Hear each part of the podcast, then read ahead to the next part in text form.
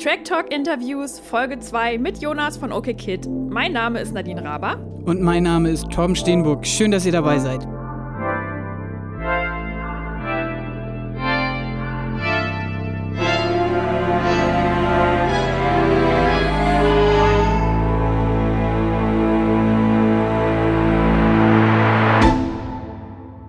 Herzlich willkommen zurück bei Let's Talk About Tracks, Track Talk Interviews Folge 2. Wir schreiben das Jahr 2020. Der Mai nähert sich dem Ende. Corona wütet noch immer. Mittlerweile haben wieder Restaurants offen. Auch Autokinos sind mittlerweile in Deutschland verbreitet und auch Autodiscos. Mein Name ist Torben Steenbuck. Schön, dass ihr wieder eingeschaltet habt zu einer neuen Folge. Ich habe es gerade erwähnt, Autodiscos. Nadine, deine Gefühle gegenüber Autodiscos? Ich habe ehrlich gesagt keine Gefühle. Ich weiß nämlich nicht, was das ist dazu. Ist es heftig? Okay, gut, alles klar. Dann erkläre ich es dir ganz kurz. Es funktioniert folgendermaßen. Ein, wie ein normaler DJ-Gig. Vorne ist eine Bühne mit einem Menschen, der an den Turntables mal mehr oder mal weniger Sachen macht. Und auf einer großen mhm. Leinwand wird das dann übertragen. Und vor ihm stehen dann wirklich wie in einem Autokino irgendwie tausend Autos auf so einem Parkplatz. Und dann können alle so hupen und blinken und so über den Radiosender halt hören, was der DJ da auflegt. Im Grunde wie Autokonzerte. Okay. Ja, ich habe ja in der letzten Folge gesagt, dass ich das tendenziell ganz gut finde, dass man kreative Lösungen findet, um diese Corona-Zeit zu überstehen, mit Musik auch. Autodisco kann ich mir ehrlich gesagt jetzt nicht so gut vorstellen, weil meine Gliedmaßen auf dem Dancefloor schon rumfliegen. Ähm, aber dementsprechend, ja, wenn es die Leute glücklich macht, okay, ich finde es ehrlich gesagt ich, ich, es klingt ein bisschen befremdlich für mich, aber äh, ja, ne, whatever floats your boat. Ja, das sehe ich auch so. Also ich würde auch ehrlich gesagt eher mich ein bisschen bewegen wollen, denn und so große Autos hat man dann ja meistens doch nicht am Start. Aber wie ist denn in Berlin die Lage? Wie siehst du gerade die ersten Lockerungen? Ähm, also bei uns ist es tatsächlich so, dass das Leben so langsam wieder in der Stadt einkehrt ich muss sagen, ich bin tendenziell noch ein bisschen zaghafter, was es betrifft. Also ich gehe jetzt noch nicht in die Restaurants und sitze da oder ähm, war auch noch nicht in der Mall shoppen oder ähnliches. Ähm, wie gesagt, ich halte mich da ehrlich gesagt noch ein bisschen bedeckter. Stattdessen höre und produziere ich lieber Podcasts. Deswegen, äh, das ist gerade so meine favorisierte Beschäftigung. Ja, definitiv ein guter Zeitvertreib. Ich sitze hier auch wieder in meinem ja. Kleiderschrank, immer wieder schön Hörfunkstücke zu produzieren. Das geht ja auch sehr gut von zu Hause. Ähm, ja. Ihr Lieben, wir haben heute das allererste Interview, was wir für diese Reihe aufgezeichnet haben, für euch aufbereitet. Und zwar das Interview mit Jonas von OK Kid. Da muss ich direkt Juhu. erstmal mich ganz doll entschuldigen, weil die Audioqualität äh, des Interviews extrem miserabel ist. Ich habe nämlich auch bei diesem Interview in dem Kleiderschrank, in dem ich jetzt sitze, gesessen wie Harry Potter ähm, und habe Jonas quasi per Telefon zugeschaltet gehabt und das Ganze dann einfach mitgeschnitten. Ich hoffe, das stresst euch nicht so sehr. Ich denke nicht. Das Gespräch ist nämlich interessant genug, hoffe ich. Ähm, das Interview wurde am 9.4., also Anfang April geführt. Da hat Torben mit Jonas gesprochen. Und da war noch gar nicht klar, was noch alles so Corona-bezüglich kommt. Ne? Jonas spricht beispielsweise über verschiedene Festivals, wie Rock am Ring beispielsweise, wo damals noch gar nicht klar war, ob sie abgesagt werden oder nicht. Also das im Hinterkopf behalten. Nichtsdestotrotz sind da ein paar interessante Passagen zusammengekommen, würde ich sagen. Ja, auf jeden Fall. Wir haben da mit Jonas äh, zum einen eben über seine persönliche Situation in der Isolierung gesprochen, die damals halt noch wesentlich strenger war als jetzt, äh, über sein künstlerisches Schaffen in dieser Isolierung. Zum anderen aber eben auch über das Stadt ohne Meer Festival, was die Jungs seit zwei mhm. Jahren veranstalten und was da schon klar war, dass es verschoben werden muss.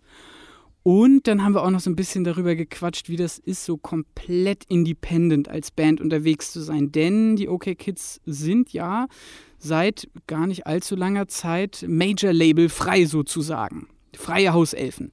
freie Hauselfen, freie Dobbys. Ja. Ähm, ich okay. weiß nicht, ich habe es heute Komm irgendwie mit den, mit den Harry Potter vergleichen, keine Ahnung. Ja, es ist wirklich so, ne? Das letzte Mal war es Narnia, diesmal Harry Potter, aber ja, ist ja, ist ja schön, wenn die Fantasie in die Richtung abschweift. Ähm, kommen wir noch mal kurz zu OK Kid zurück. Äh, das sind Jonas Schubert, Moritz Rech und Raffi Kühle.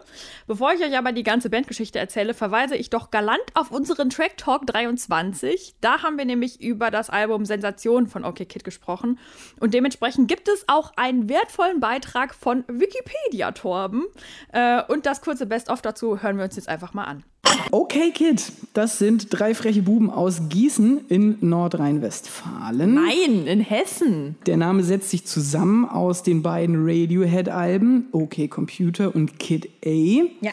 Und damit sind wir irgendwie auch schon mittendrin, was diese Band ausmacht, mhm. nämlich musikalische Einflüsse von überall ja. eigentlich. Wir haben Sprechgesang, aber wir haben eben diese Musikeinflüsse von den beiden anderen. Ich glaube, gerade der Moritz Rech ist halt jemand, der sehr diesem Radioheadschen Indie Alternative verwachsen ist. Insgesamt ist es sehr viel unter die Haut Musik. Viel, viel Politisches ist irgendwie auch mit dabei. Mhm. Mal offensichtlicher, mal unterschwelliger. Aber das wäre jetzt erstmal mein Wikipedia-Beitrag dazu. Immer wieder eine große Freude, die äh, Einträge dieser Enzyklopädie, die wir da geführt haben. äh, seitdem hat sich natürlich bei den OK Kids einiges getan. Ähm, sie haben seitdem nämlich eine Playlist unter dem Namen Wood Kids rausgebracht. Allerdings, mhm. wie ich schon angekündigt hatte, komplett ohne Major-Label im Rücken. Äh, auch da wandern sie immer noch über Genregrenzen, schreiben immer noch ziemlich kritische Texte, wie ich finde, immer natürlich mit so einem leicht suffisanten Unterton. Ähm, und man hat seitdem von den Jungs aber auch nicht mehr so richtig lange was gehört, zumindest was Veröffentlichungen angeht. Was aber sie viel gemacht haben, waren eben Live-Auftritte. Ich hatte sie zuletzt jetzt beim Reeperbahn Festival gesehen vor äh, über einem Jahr und da hatten sie so einen kleinen Auftritt, auch für Viva Con Aqua, auch so ein bisschen Guerilla-mäßig, aber das war auch sehr schön.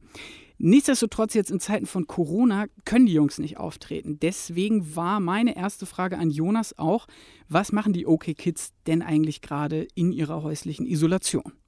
Also wir haben eh Stay at Home eigentlich schon vorher gemacht, weil wir ähm, das erste Mal in der Geschichte der Band Bandpause haben. Also wir haben nach dem letzten Auftritt im Dezember im letzten Jahr haben wir gesagt, wir wollen mal vier Monate ähm, alles ruhen lassen, nichts planen und jeder soll mal das machen, was er will. Und ähm, deswegen war eh schon so, dass, dass jeder quasi alleine ist, in Anführungszeichen. Ähm, und wir wollten eigentlich am 1.4., das war der Stichtag, dass wir wieder anfangen zu arbeiten. Also das war ähm, der Plan und der Plan wurde natürlich dann zunichte gemacht durch Corona. Und ähm, ja, also es ist wirklich so, dass wir ab 1.4. Songs schreiben wollten und wirklich, wirklich zusammen wegfahren wollten, mal gucken, ob es ein neues Album gibt, ähm, wieder Pläne machen und dann haben wir gesagt, nee, das macht gar keinen Sinn jetzt und äh, genau, ist jeder zu Hause. Wir sind mittlerweile, glaube ich, alle in Köln. Ich war einen Monat in Berlin am Anfang von Corona, Anfang quasi von Anfang März bis Ende März und ähm, aber jetzt sind wir alle in Köln. Und äh, genau, überlegen uns gerade, was wir, was wir tun können. Haben jetzt eine Live-Session gemacht, eine Unplugged-Session für Viva Con Aqua ähm, auf Instagram Live, das war cool. Ähm, und jetzt überlegen wir uns gerade, ob wir nächste Woche nochmal live gehen mit dem Electronic Set, also ein bisschen beatmäßig für äh, Leave No One Behind. Also dass man jetzt eben guckt, was können wir machen, wo können wir vielleicht auch Leuten helfen, denen es äh, wesentlich schlechter geht als uns, weil wir relativ muss man sagen, doch weich gefallen sind. Mhm. Magst du trotzdem noch mal ein bisschen erzählen, wie der, der Coronavirus eure musikalischen Pläne für 2020 verändert hat? Also der Plan 2020 war zum Glück dieser, dass wir uns sehr viel Zeit nehmen, um neue Gedanken zu finden. Sprich, eigentlich ist es jetzt für uns gar nicht so schlecht, äh, weil wir die Ruhe haben. Ähm, auf der anderen Seite, ne, wäre Corona letztes Jahr passiert, wäre das katastrophal gewesen, weil wir hatten letztes Jahr 42 Shows ab März. Sprich, ähm, dieses Geld, was wir letztes Jahr verdient haben, von dem können wir jetzt noch zehren. Das ist eigentlich, ähm, ja, eigentlich relativ, relativ positiv, aber dieses Jahr gar nicht so viel hätten spielen wollen.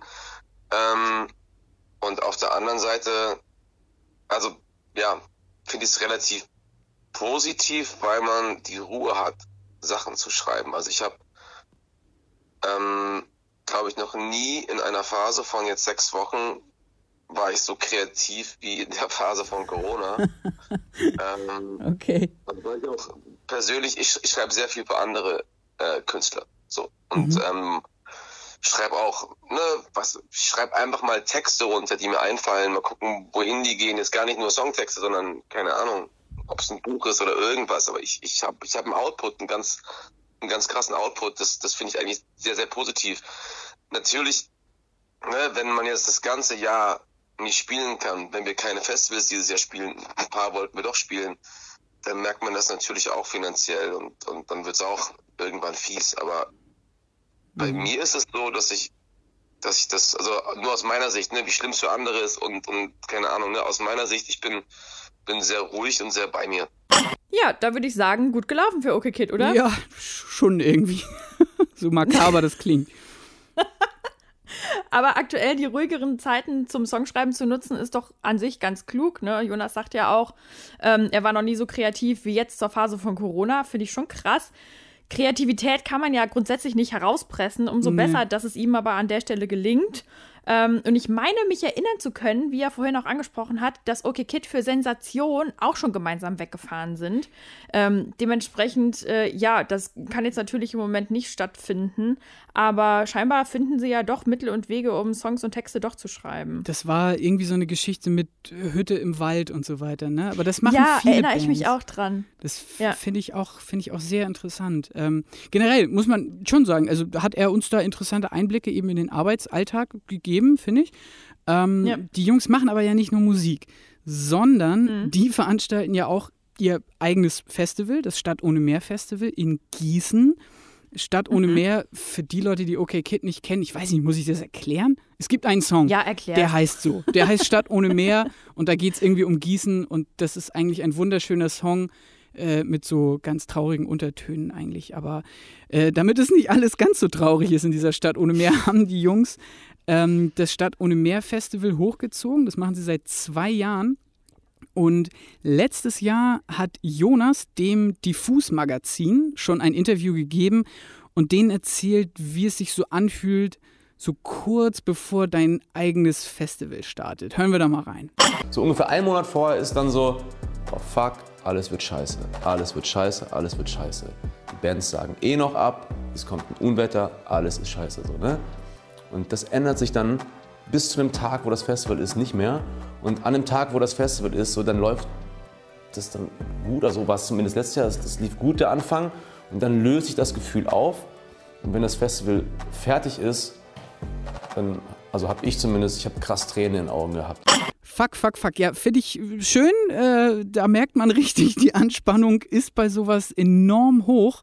Und ich meine, Bands, dass die Bands absagen oder dass ein Sturm kommt, das äh, kennen wir alle auch als Besucher, zum Beispiel vom Hurricane. Das ist dann irgendwie immer scheiße. Äh, mhm. Ja, aber mit so einer Pandemie wie jetzt dem Coronavirus, damit konnte halt wirklich keiner rechnen. Äh, das Stadt ohne Meer Festival sollte eigentlich am 30.05. stattfinden. Krass, in einer Woche, oder? Kommt das hin? Mhm, ähm, genau. Ja, und ist jetzt verschoben erstmal auf den 12.09. Ja, Insgesamt ist es ein sehr cooles Festival und hat interessante nationale Künstler im Line-up. Und wie schon gesagt, ich finde, es ist eine tolle Möglichkeit, so einer Stadt, die jetzt nicht riesig fett auf der Karte ist, irgendwie ein bisschen mehr Popkultur zu geben. Ja, auf jeden Fall, was ich auch ganz spannend fand, war, dass äh, Jonas gesagt hat, dass alle Acts, die bestätigt waren, auch wirklich Traumkandidierende waren. Äh, beispielsweise äh, Drangsal wäre mit dabei gewesen oder ist jetzt dann im September mit dabei. Ali Neumann, OG Kimo, Bosse, Fettoni. Also wirklich ein nices äh, Line-up mit tollen Artists. Und Jonas hat uns auch noch ein bisschen mehr zum Stadt- und Meer Festival erzählt. Genau, wir machen ja seit ähm, zwei Jahren, also jetzt zum dritten Mal, ähm, das Stadt ohne Meer Festival in unserer Heimatstadt Gießen, Stadt ohne Meer, kommt von dem Song Stadt ohne Meer, den wir geschrieben haben, eines unserer ersten Singles war das. Und ähm, daraufhin haben wir gesagt, komm, wir machen mal ein Festival, was so heißt wie der Song, der über die Stadt geht, in unserer Heimatstadt. Und äh, zwei Jahre war es richtig geil. Ähm, jetzt beim dritten Mal, was, was auch richtig geil eigentlich, weil wir hatten äh, das Traum-Line-Up, also wir hatten echt jeden, den wir angefragt haben an Acts, hat zugesagt. Wir hatten nicht eine einzige Absage, so, so dass wir wirklich das Line-Up machen konnten, was wir wollten, was noch nie vorgekommen ist. Ähm, und wollten eine Podcast-Bühne machen, hatten geile Gäste da, hatten alles geplant und dann kam eben auch irgendwann, ne, das kam ja nicht von heute auf morgen, ähm, die Corona-News. Ne? Irgendwann hat sich angewandt, oh, jetzt geht es langsam los, ähm, dass man überlegt, wie man das handelt. Dann irgendwann wurden Veranstaltungen verboten ab 1000 und dann ne, ging es ja innerhalb von drei, vier Tagen die Dynamik so, dass du eigentlich schon im März absehen konntest, dass du Ende Mai kein Festival mit 5000 Leuten outdoor veranstalten darfst. Mhm. Ähm, und ab dem ersten Tag, wo wir das gedacht haben, das war, glaube ich, so der, wann, wann war die erste, die erste große Ansprache von Merkel? Das war so 15. rum, 15. März kann das sein? Mhm. Wo sie zum ersten Mal so einen, so einen leichten Shutdown angekündigt hat. Mhm. Ähm, und ab dem ersten Tag äh, haben wir uns dann überlegt, okay, Absagen ist für uns keine Option, weil es auch einfach ein schlechtes Zeichen ist. Wenn du, wenn du absagst, ist das so, dass du ähm, ja nicht nur dich selbst finanziell sehr, sehr krass schädigst, sondern auch einfach alle Leute, die damit zusammenhängen. Ne? Dann hast du die Bands können dann vielleicht gar nicht spielen diesen Sommer, ne, wenn du es nicht verlegst, so, dann, weil auch fast alle Festivals werden, glaube ich, abgesagt ähm, die Leute, die dort arbeiten, die Technikfirma alleine, ne, das ist der größte Auftrag von der Technikfirma. Der fällt dann der größte Auftrag weg im, im Sommer. Plus die ganzen Crewmitglieder, ähm, die Foodtrucks, die äh, Technikleute. Und dann haben wir gesagt, ey, nee, wir, wir wollen auf jeden Fall es irgendwann stattfinden lassen. Ähm, und dann haben wir das verschoben jetzt auf den 12.9. War voll geil. Alle haben, ähm, haben an einem Strang gezogen. So, okay. Das war überhaupt nicht, überhaupt nicht so, dass, dass ähm, man jetzt groß diskutieren musste. Alle waren bereit dafür, das zu verlegen. Ähm, und dadurch, natürlich sind uns einige Kosten weggebrochen. So, ne, die ganze Vorarbeit, die wir jetzt geleistet haben für den 30.05., man kann nicht alles eins zu eins spielen. Mhm. Aber ähm, wir konnten die, die ja, Katastrophe in Anführungszeichen ähm, abwenden dadurch. Und äh, auch wenn es dann da immer noch nicht erlaubt ist, ne, man, man hofft, aber man weiß es nicht. In fünf Monaten kann es immer noch sein, dass äh, Veranstaltungen in der Größe verboten werden. Dann haben wir auch die Möglichkeit, dass wir das nochmal ähm, schieben und zur Not dann im nächsten Jahr. Aber das ist halt nicht, ne, dass es nicht wegbricht, sondern dass es einfach nur verschoben wird. Das ja. ist der Plan. Wie haben die anderen Künstler darauf reagiert? Weil ich meine, es klingt ja erstmal total geil, dass ihr nur Zusagen gekriegt habt und jetzt ja, wie, wie haben die reagiert? Wie enttäuscht waren die oder waren die verständnisvoll? Die, ähm, Künstler waren mega verständnisvoll, weil ne, keiner weiß ja gerade, was passiert, auch mit der ganzen, mit der ganzen Festivalsache im Sommer. Also ich halte es für äußerst unrealistisch, dass irgendein Festival im Mai und Juli stattfindet. Stand äh, heute am 9.4. Ähm, sagt ja Rock am Ring zum Beispiel noch, ja, wir, wir gucken, dass wir das ähm, stattfinden lassen. Ähm, was, was de facto nicht passieren wird, aber es, es ist ein sehr schmaler Grad zwischen, ne, du darfst dir erst absagen und es ist erst dann höhere Gewalt. Und das ist echt äh, recht schwierig, wenn du eine offizielle Anordnung kriegst von den Behörden, dass du es nicht mehr stattfinden lassen darfst. Und solange das nicht der Fall ist, weil es ist für Mai und Juni noch nicht der Fall, mhm. ist es halt wirklich sehr, sehr schwierig, mhm. da was zu, zu sagen. Aber ich würde sehr viel Geld verwetten, dass Rock im Ring und die Festivals im Juni, Juli würde ich auch noch schätzen, nicht stattfinden würden. Und deswegen waren die Acts einfach auch sehr, sehr happy, dass man halt das verlegen möchte an den Ende, äh, ans, ans Ende vom Sommer, damit sie überhaupt noch Festivals spielen können. Weil, ne, auch, auch die Acts müssen Geld verdienen ähm, und auch die Leute, was man oft vergisst, eben auch die Crewmitglieder, deren Hauptjob und oft auch einziger Job ist, ist einfach mit Bands auf Tour zu sein. Mhm. Ähm, und die verdienen alle kein Geld gerade so. Und deswegen Mhm. Ist für alle eigentlich positiv, wenn es stattfindet. Tja, schon bitter. Also eigentlich hätte das wirklich nächstes Wochenende irgendwie starten sollen und jetzt steht für mich aber auch zur Frage, 12. September soll das stattfinden. Mhm. Ich weiß, also ich will mich da nicht zu weit aus dem Fenster lehnen, aber spätestens als ich gehört habe, dass auch das Reeperbahn Festival stattfinden soll, Ein Festival, ja. fairerweise, wo viele Panels sind und so weiter, da kann man sich das noch eher vorstellen, dass es irgendwie unter den Auflagen funktioniert. Aber ob das mit dem Stadt ohne Meer Festival so klappt, I don't know. Ja. Weil, was ist denn jetzt, wenn nochmal eine zweite Welle kommt mit Ansteckung? Ja, ich bin auch gespannt, ob das dann stattfinden kann. Aber wie Jonas schon sagte, dann wird es halt eben nochmal verschoben äh, und dann nächstes Jahr stattdessen stattfinden. Ich finde den Ansatz von ihm da sehr gesund, auch wenn das den Menschen, die zur Crew gehören beispielsweise und die Technik überwachen, auf und abbauen und so weiter und so fort, aktuell ja nicht so viel bringt, wenn die Einnahmen 2020 so doch alle wegbrechen. Also sollte es wirklich nochmal verschoben werden. Das finde ich auch. Ähm, also dieser Rattenschwanz, ja. weißt du, der da dranhängt. So die Leute, die jetzt nicht auf der Bühne stehen, sondern dieses Drumherum, so die in der zweiten Reihe, das ist echt nochmal ein komplett anderer Schnack in der Branche.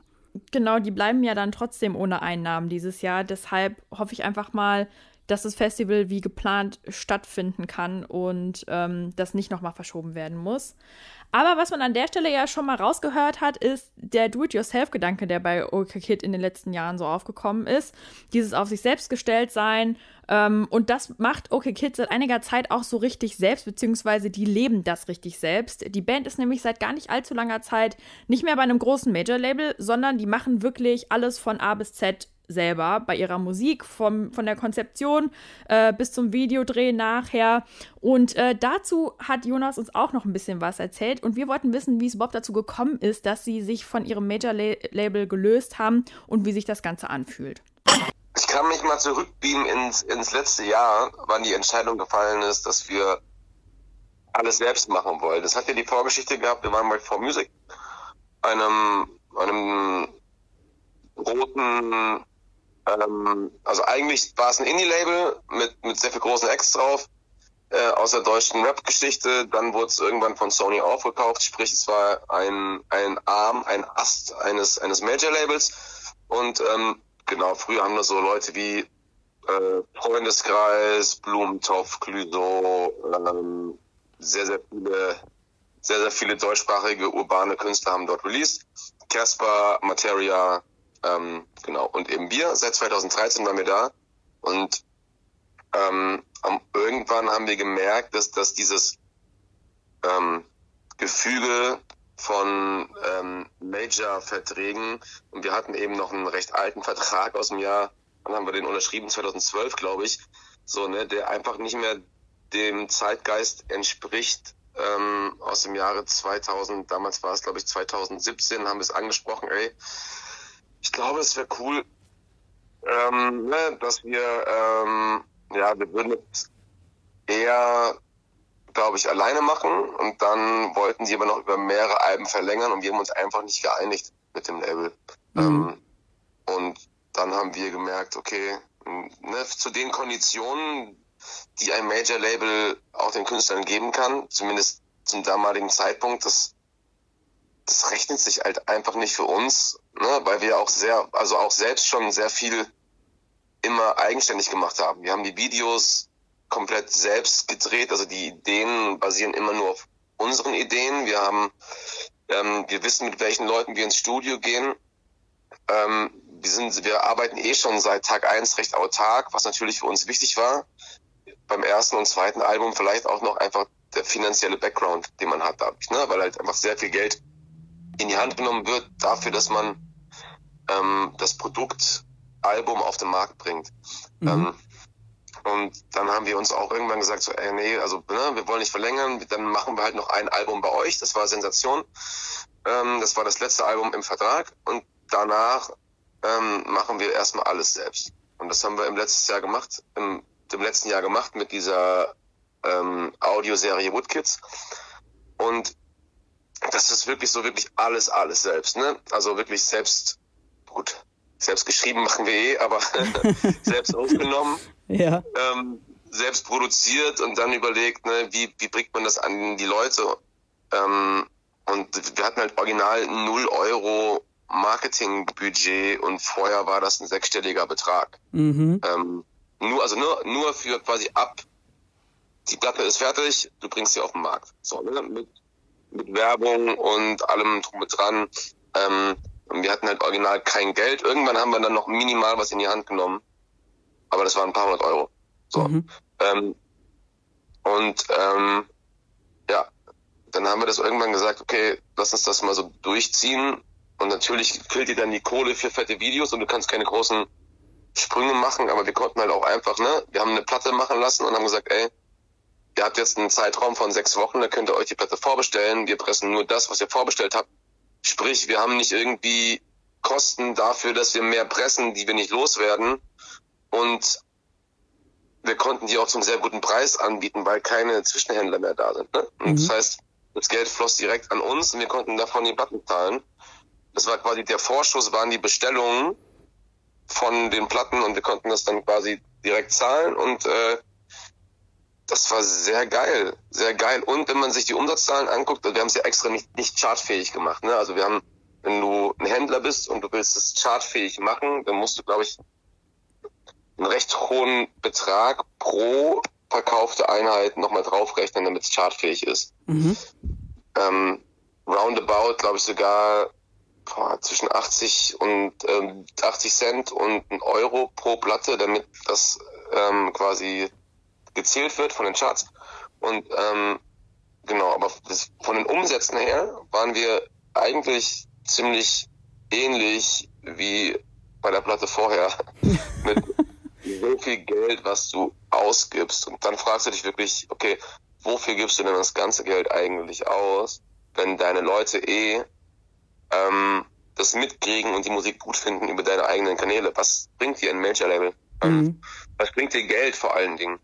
Und natürlich das Einzige, was ein bisschen schade war, wir hätten schon gerne mehr Geld gehabt für so Videos, mhm. damit die Homies ne, nicht irgendwie irgendwas zusammenschnippeln müssen für ein Apfel und Nei wenn man kein Geld ausgeben kann und ja, ein paar Sachen. Aber ich sagen, es war sehr positiv. Ich erinnere mich daran, dass damals auch, als die Tracks, die kamen ja auch so ein bisschen äh, stückweise und ähm, auch die Streams, beziehungsweise es wurde irgendwann mal gesagt, ja, wir legen für euch quasi eine Playlist an. Es ist kein klassisches Album. Mhm. Und wie fühlst du dich jetzt, nachdem ihr das so durchgezogen habt, bezüglich so, ähm, ich sag mal, variabler äh, Alben? Also, dass es eben ein, ein dynamisches Werk ist und nicht so sehr, das ist das Werk und vorne und hinten wird abgeschnitten und fertig ist. Würdest du das, ja. wieder, würdest du das wieder machen? Ist das irgendwie die Zukunft? Also war zumindest das Experiment im letzten Jahr, das so zu machen, dass wir mit dem Ende der Geschichte anfangen und dann die Geschichte in Form einer, einer Audioserie von ähm, vom Anfang an aufwickeln. Ähm, das hat super Spaß gemacht, weil das Korsett so eng war, dass du gar nicht mehr die Chance hattest, dich hinzusetzen und zu überlegen, worüber schreibe ich jetzt einen Song, was ist jetzt wichtig, sondern es war immer, der Song hat sich der Geschichte angepasst und das war, das war mega geil, weil wir waren auch recht schnell fertig. Es mhm. war auch eine Zeitspanne innerhalb von drei, vier Monaten und wir haben neun Tracks fertig gehabt. Das gab es auch noch nie bei uns. Wir haben ja auch Alben eigentlich immer recht, uns recht lange Zeit gelassen zwischen den Alben. Und, und das war, das war spannend auf, auf jeden Fall. Allerdings sind wir auch nicht eine Band, glaube ich, die jetzt, weil es ja auch kein Album war, wir sind jetzt nicht eine Band, die ähm, mega viel erreicht durch Single-Tracks, die jetzt so bei Spotify, was jetzt ganz viele Künstler machen, die machen jetzt erstmal keine Alben oder viele machen nicht mehr Alben im klassischen Sinne gerade, sondern konzentrieren sich primär auf, okay, ich mache einen Song, hau ihn raus, bekomme Streaming drauf, drehe ein Video und bleib so immer quasi, das Feuer wird immer irgendwie genährt, ne, durch, durch äh, Content.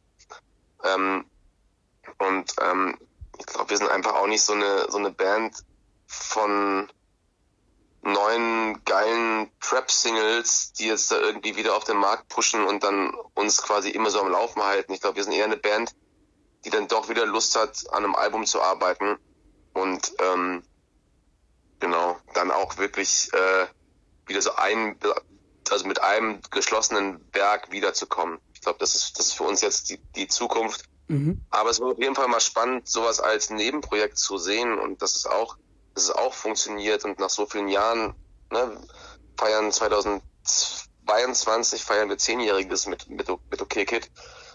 Ähm, dann ist es auch so, dass man mal neue Wege checkt und schaut, was für einen funktioniert. Ne? Ja, ich finde, man hat da jetzt schon so ein bisschen rausgehört, das erste OK Kid Album, also das Self-Titled Album, das war schon irgendwie auch ein ziemlich wichtiges Album. Äh. Ja, trotzdem toll, dass OK Kid ihre DNA behalten haben, weil gerade auch auf Woodkids, finde ich, hört man sowohl produktionstechnisch als auch rap-technisch irgendwie immer noch das durch, was diese Band so toll macht. Also, dass man wirklich mh, hm, kritische Texte hat. Hier der Song E2 ist ein tolles Beispiel. So Ich bin Fan heißt der, der, ähm, mhm. da sind sehr viele Elektro-Einflüsse mit drin und vom, vom Text her ist es im Grunde sowas wie der, die deutsche Version von Stan bei Eminem. Also das ist so um die, yeah. die das Fansein und das äh, wirklich auch extreme Fansein und die Beziehung zum Künstler dann angeht. So das, äh, ja, finde ich auf jeden Fall schön, dass OK Kid da immer noch ihrer Linie im Grunde treu geblieben sind. Ja, grundsätzlich bei OK Kid ja immer äh, super spannend, die Gesellschaftskritik äh, zu betrachten, die in den Tracks innen liegt. Ähm, ich finde es aber auch ganz spannend, dass ähm, ja, die Produktion von Woodkids so antizyklisch zu betrachten und eben nicht den Single-Weg zu gehen, den ja viele andere heutzutage einschlagen. Wobei ich persönlich dazu sagen muss, zum Teil denke ich, dass es OK Kid natürlich auch hilft, dass sie sich bereits ein gewisses Standing erarbeitet haben und deswegen auch ein bisschen besser so arbeiten können, wie sie es gerade tun. So, ne? Das trotzdem, definitiv, ja.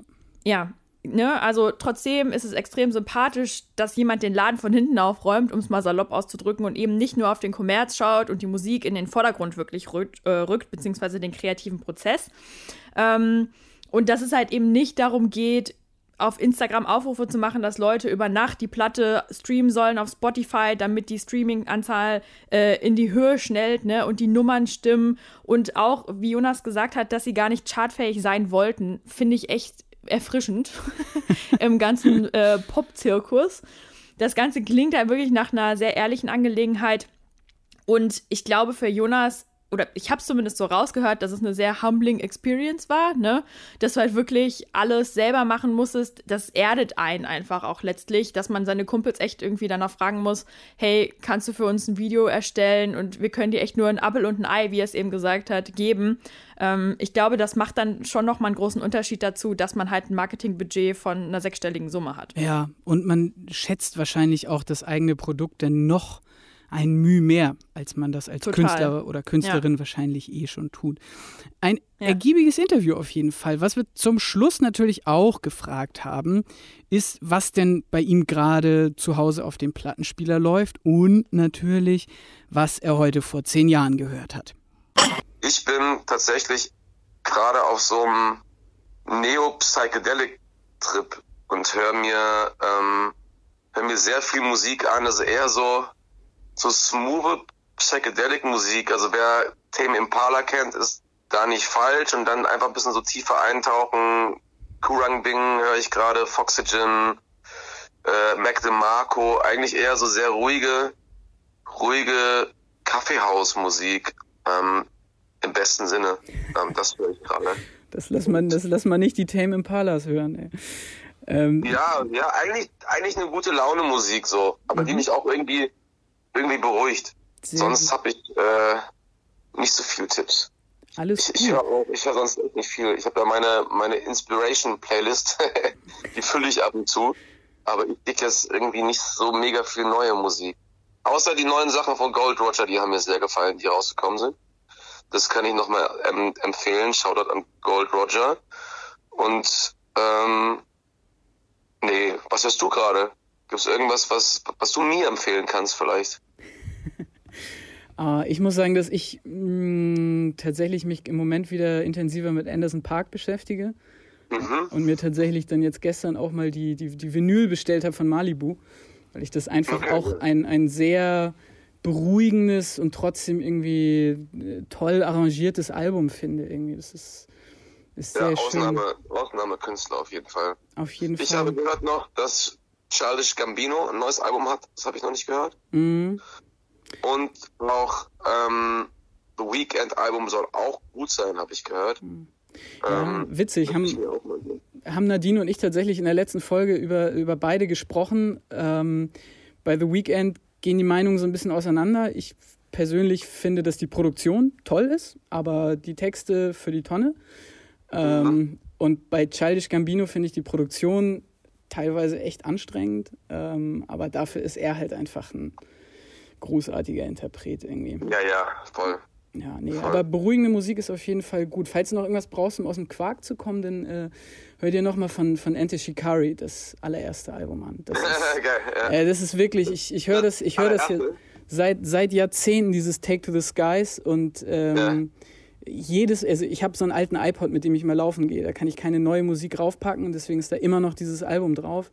Und es macht mir jedes Mal wieder so Spaß und kickt einen so äh, hinten in den Arsch rein. Das ist so geil. geil. Ähm, ich habe die, hab die nie wirklich gehört, aber natürlich, wenn man Festivals spielt seit vielen Jahren, dann kommst du um die Band eh nicht drum rum. Das heißt, ist, auf irgendeinem Festival jeden Sommer ist sie da. Ja. Ähm, und äh, muss ich mir mal geben. Habt ihr die mal im Backstage irgendwie äh, von weitem äh, an, angeguckt oder? Ich würde die gar nicht erkennen. Ach so, meinst du von weitem auf der Bühne? Ja, ich hatte mal irgendwann Rock am Ring gesehen. Mhm. Auch. Aber ey, wenn ich ehrlich bin, so das ist für mich dann so immer so eine Band gewesen von ganz vielen, die man halt die irgendwo auf dem Line-Up stehen und die man dann mal so hört und ich weiß ungefähr die Richtung. Ähm, aber ähm, nie mit befasst, aber ich, ich werde es tun mach mal auf jeden Fall. So, und jetzt kommt tatsächlich meine letzte Frage äh, und über die kannst du auch äh, gerne kurz noch nachdenken, weil das kann eigentlich niemand direkt aus der Hüfte beantworten. Was hast du vor zehn Jahren gehört? Vor zehn Jahren war jetzt ungefähr so 2010. 2010. Eieiei, das ist, das ist, was habe ich, ich glaube, das war so die Zeit, mh, mm, wo ich sehr viel UK-Musik gehört habe, wo mich Bands wie Hot Chip und sowas sehr inspiriert haben. Ich war, glaube ich, ein paar Jahre vorher war ich zum ersten Mal auf dem Meld und seitdem bin ich voll eingetaucht in diese, in diese ähm, neue Britmusik, die mich quasi von Anfang an getragen hat durch The Streets und dann durch Bands wie Hot Chip, durch Bands wie ähm, Jamie T gab es damals, den fand ich richtig geil. Ich weiß nicht, ob er heute noch was macht. Ähm, es war gerade so die, also so das Ende der, der Rap-Zeit, die ich, die ich hatte. Ich habe dann irgendwie so dann so die drei Jahre danach, also quasi zwischen 2007 und 2010 habe ich eigentlich kaum Rap gehört. Wie so viele eigentlich. Wenn man sich so mit Gleichaltrigen unterhält, dann war so diese Phase Mitte der Nullerjahre bis Ende der Nullerjahre, was Deutschrap angeht, geht, ging. Ähm, für alle ziemlich mau. Ja. Ähm, das ist echt lustig. Die sind dann alle irgendwie von den, von den Leuten, die man so kennt, dann auf Elektro umgeswitcht. Mhm. Und ein paar sind hängen geblieben und ein paar haben dann quasi eine neue, neue Epoche ab den Zehnerjahren miterlebt.